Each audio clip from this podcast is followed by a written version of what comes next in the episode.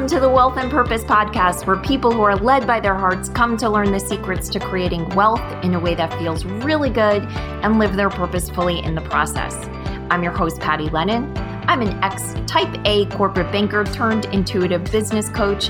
I'm also a wife, a mom to two preteens, a professor, Girl Scout leader, and well, hey, you get it. Like you, wear a lot of hats.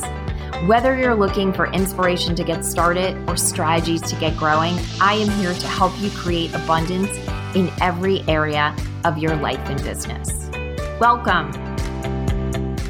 Hey there, friend. I have a story for you today, and it's a behind the scenes story of a part of my business that most people have heard about and the the version of the story that most people hear is the one that is the finished product it's telling the story in hindsight um, being able to say you know look what happened through all this struggle all these marvelous things but rarely do I get a chance to tell what it was like leading up to the finish line. And the story I'm talking about is the time that I launched my first conference. And the reason I'm I want to share it is because I think there's a lot of misunderstanding about what success looks and feels like. Specifically, I just did a speaking engagement and this came up with people that were in the audience. And this regularly comes up for my clients. And so I want to make something clear. Reaching a level of success, whatever you know, whatever you're seeing as success does not come with a freedom from basic human struggles like fear, worry, doubt, insecurity, all of that. It's not that when you figure out how to succeed, all of those difficult emotions go away. Because in order for those to go away, you'd basically have to be without ego. And although I think there might be a few humans on the planet that that have sort of mastered that, I think for the most part, most of us still have our egos firmly intact. And there's a reason for that. Our egos are you know the human component it's what links us here on planet earth the reason we came to do this human game was to experience creation as divine beings through a human filter through human limitation. That's that's the whole that's the game right? That's the reason we're doing it because it's through that limitation that our soul evolves. It learns to understand its own power and beauty and essence. So in a conversation with a few women at this event what came up was so you're telling me you still have fear and worry and doubt about sales sometimes. And the reality is that sometimes I do. And when, especially when I'm doing something big, you, I wonder, am I going to achieve the result that I'm going for with that big event, whether it's a launch or a conference or whatever it is? That's natural. It is natural to feel that way. What changes over time is that you build muscle around those insecurities. And what I mean by that is you build an inner structure that helps you disconnect from the insecurity, helps you disconnect from the fear, doubt, and worry faster. And just like lifting weights, you have to practice with it to get good with it over time. So if you've used your insecurity or your doubt or your fear or your worry as a proof that you can't be successful or you think it's the thing that's getting in the way of success, especially where sales is concerned. I want to assure you that is not the case. And today's story is about what the behind the scenes look like in real life for me launching my first conference. And the reason why I'm using this is because that first conference was a tipping point in my business it was a place where I went from, you know, no one knowing about me until suddenly people really talking about me. And for you, it may not be a conference. It could be a lot of things. Really, it just requires a lot of energy around, you know, sort of a big event, right? Something that that raises the energy around your business. It could be a launch or a book or a live event. it, it doesn't have to be a conference. In my case, it was. And so I had put it out there. I was doing this conference in um, right at Rockefeller Center. You know, first one, 150 people committed to this $45,000 budget. Man, I was going for it. And in the beginning, it was all, you know, yeah, let's do this, let's do this. And, you know, with the way I had ended up launching ticket sales was through a crowdfunding campaign. So we sold, uh, so there were 150 tickets, and we sold about 70 of them through the crowdfunding campaign, which was super cool because it generated a lot of buzz almost a year before the conference was actually on. Well, I guess six or seven months. So the, the crowdfunding campaign was in October and the conference was in April. So I had all these tickets sold. And then from those ticket sales and from the buzz of the crowdfunding campaign, it did really well. Um, there were also a lot of um, sponsors rose up and volunteered or raised their hand as wanting to be a part of this event. So a, a big part of the budget was covered with sponsorships and those pre-sold tickets. Sounds really awesome, right? And in fairness, it was, but in fairness to me, I had done a lot of work to create that buzz around the crowdfunding campaign. But as time went on, ticket sales started to slow. I guess maybe two months before the event. I, I forget the timing exactly, but I do remember that there was a feeling that maybe all the seats would not be filled. And part of the the pain uh, around would the seats be filled was that 70 of those tickets were purchased through this crowdfunding campaign. And I wasn't 100% sure whether people purchased them because they really wanted to come to the event or if they had just purchased them to sort of support me. And that was where my mindset was, was, you know, did everyone kind of feel sorry for me? Those are the tricks my mind started to play on me. And leading up, I was up to the event, I was thinking, my goodness, should we oversell the tickets now? Like, what if those 70 people don't show up? And I was having visions of the room not being full and I forget how many tickets we still had to sell for the just to make the room full, but enough that I was anxious about it. And and I was spinning my wheels and spinning my wheels and it was building up where I was really starting to think like would this be a massive failure? Would I mean would people come into the room and look around and see half the seats empty and just you know judge me or worse more than half the seats? And you know, I had two little kids at the time and my husband was out of work. I mean, this, we, I had put a lot on this. And so every day I was getting up and I was, you know, getting the kids where they needed to be. Um, half the time they were home with me. I was running my business as it was and doing all of this work to sell tickets, everything I could think of to sell tickets. And I remember one night, I just, curled up in a ball and just started sobbing. I mean, sobbing is probably too nice of a word. I was like, you know, snot filled, crying, feeling so desperately alone in all of this when I wasn't. I had plenty of support around me, but I just felt like there I was out on the edge. I teach people, you know, you need to stand out on the edge of your own vulnerability to really experience full success. Well, I was out there and I was so far out there that every part of me was screaming to pull myself back in. And I was, I just felt so empty and so scared and I thought, what have I done? I mean, I was putting so much time and energy into this conference. I wasn't putting into filling my coaching practice. And at this point, I was the only provider in our home, had these small children. They had lots of needs. And every morning I would get up and just think, how do I sell more tickets? How do I sell more tickets? And that night was just the worst out of all of them. And I got on the phone with a friend who was also, I had also hired her to help me with marketing.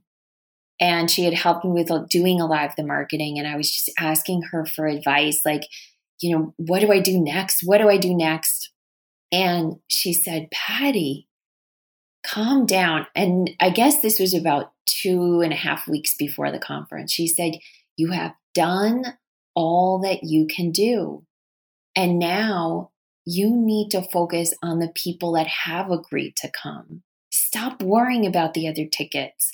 The other tickets will sell or they won't sell, but the time to focus on sales is over. You need to focus on making that event so fabulous for the people in the room that that's what they're talking about, not the empty seats.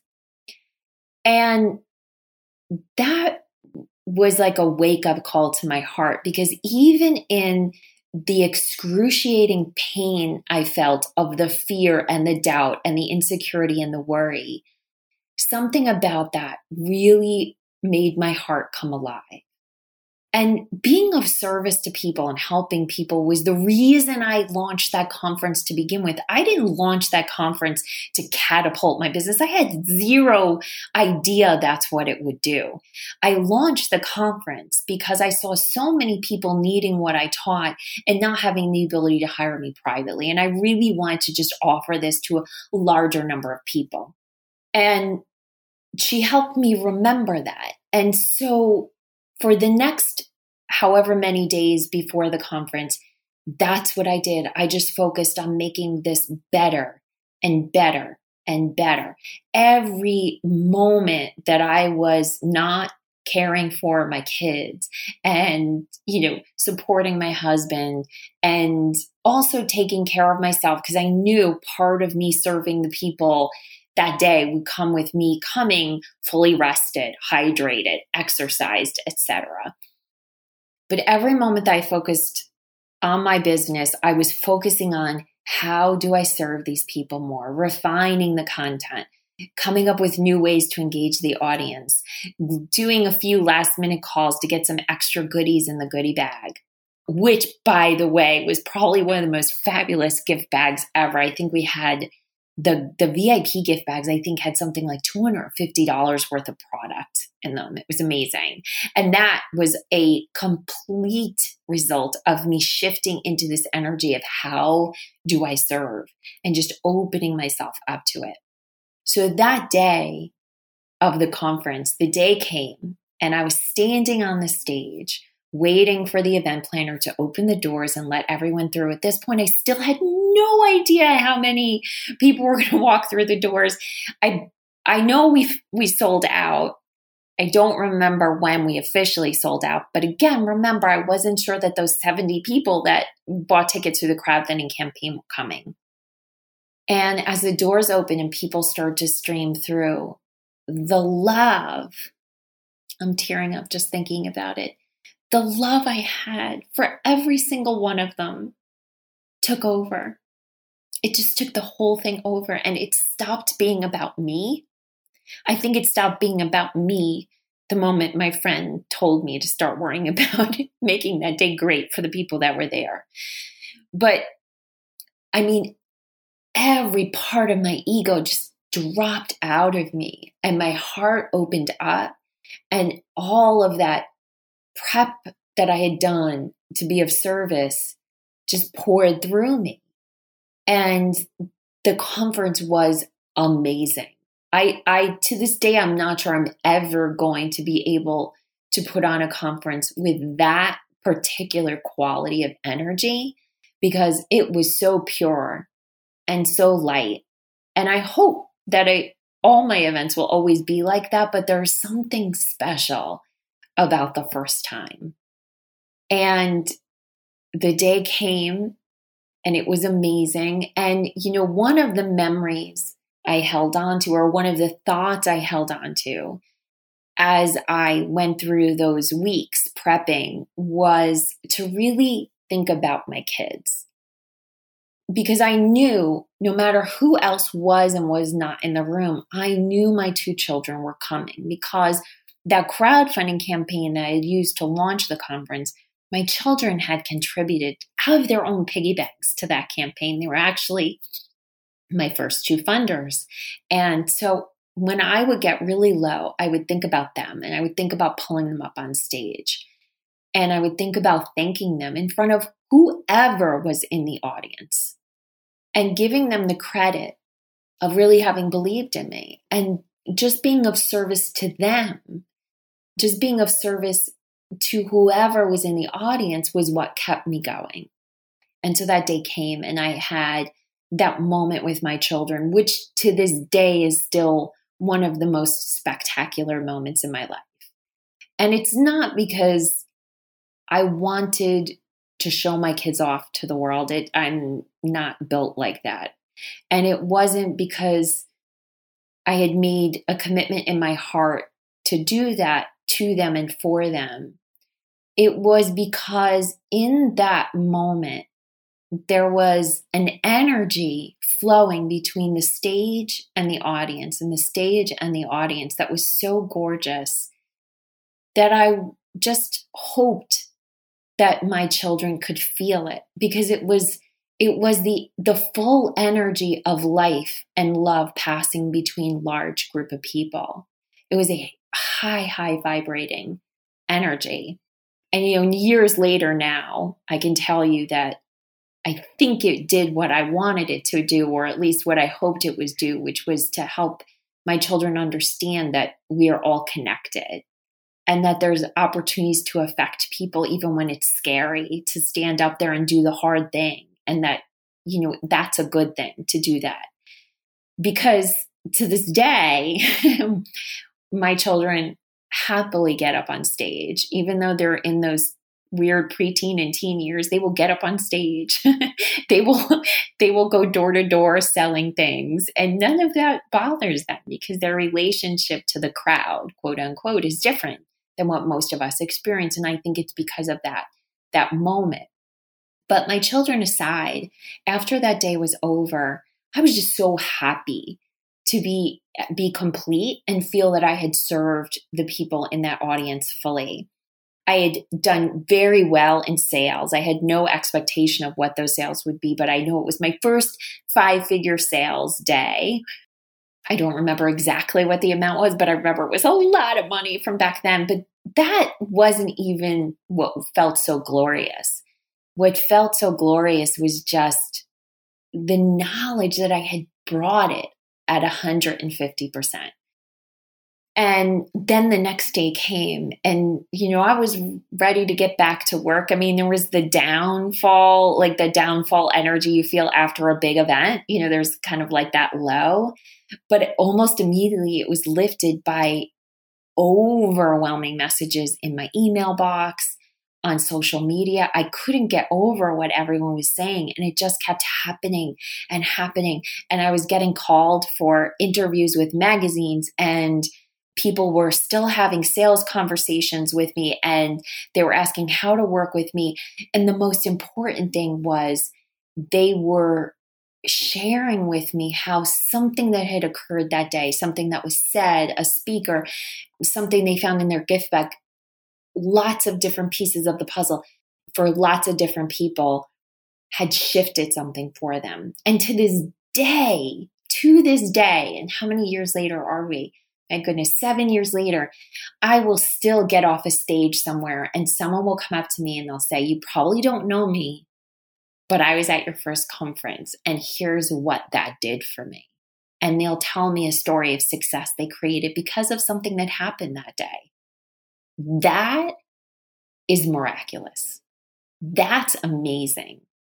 And the thing is, if I had stayed in that those last few weeks focused on selling, selling, selling, none of that would have happened. None of it. Because I would not have been the person I was on that day. And I would not have brought what I brought on that day. And all of that selling I did was great it did get people in the room. But the thing that really created client and momentum and impact, all of that was service, staying in an energy of service to others. And what that helped, that event helped me do was build a muscle really, really quickly and a firm understanding that believing that you are here to serve and focusing on that really truly does create the kind of results that you want. and it does it without doing crappy, slimy, sleazy things. So if you feel like this is meaningful for you like that that sales sales sales energy is not you and you really want to know how to have that service focus i can tell you that there's easy ways to shift that focus just first of all go into sales really thinking about how can i help someone in this process and if that doesn't make sense to you you can download my sales script that might help open up the energy for that and I'll show you through that sales script. It's free. How I do that, just go to pattylennon.com forward slash sales script. We'll put the link in the show notes too. And you can get my guide on how I walk through a sales conversation. You'll see how you can make it be about the other person, not about yourself, that gets you out of all those weird feelings. We also have a video training series coming up next week, and I will put a link to that training series in the show notes. Now, registration at the time I'm recording this registration isn't available. So I'm hoping by the time this drops it will be. But minimally we'll come back here and put the link in the show notes once it is. Here's what I want you to understand. Your desire to help other people, your desire to serve, that is pure and good and light and love and is the it is the fuel of your business. You do not have to reject that part of yourself to have sales flowing in. That saley, saley sales energy, that, that pushy energy, that actually pushes sales away. And you don't have to be like that to have good quality clients working with you on a regular basis. So, right now, if you've been feeling like sales is a pushing energy, I want you to breathe into the idea that sales can simply be a matter of serving well and then receiving. Truly. I hope this was helpful. Hey, if you've got questions for me, I always love to hear from you. Email me, Patty at pattylennon.com. I'm happy to answer any questions you have. Have an amazing day. And as you go out there, I truly hope that every single person that wants to sell to you is doing it from a place of service. So you're receiving as good as you're giving out. Have a great day. Hey, thanks for listening. And if you know someone who needs to hear this message, please share this podcast with them. And if you're feeling really generous, I'd love for you to leave us a review on your favorite podcast app. It helps us reach many more people, and it fills my heart with so much joy when I hear what you had to say about what you heard. I am cheering for your success. Have an amazing day.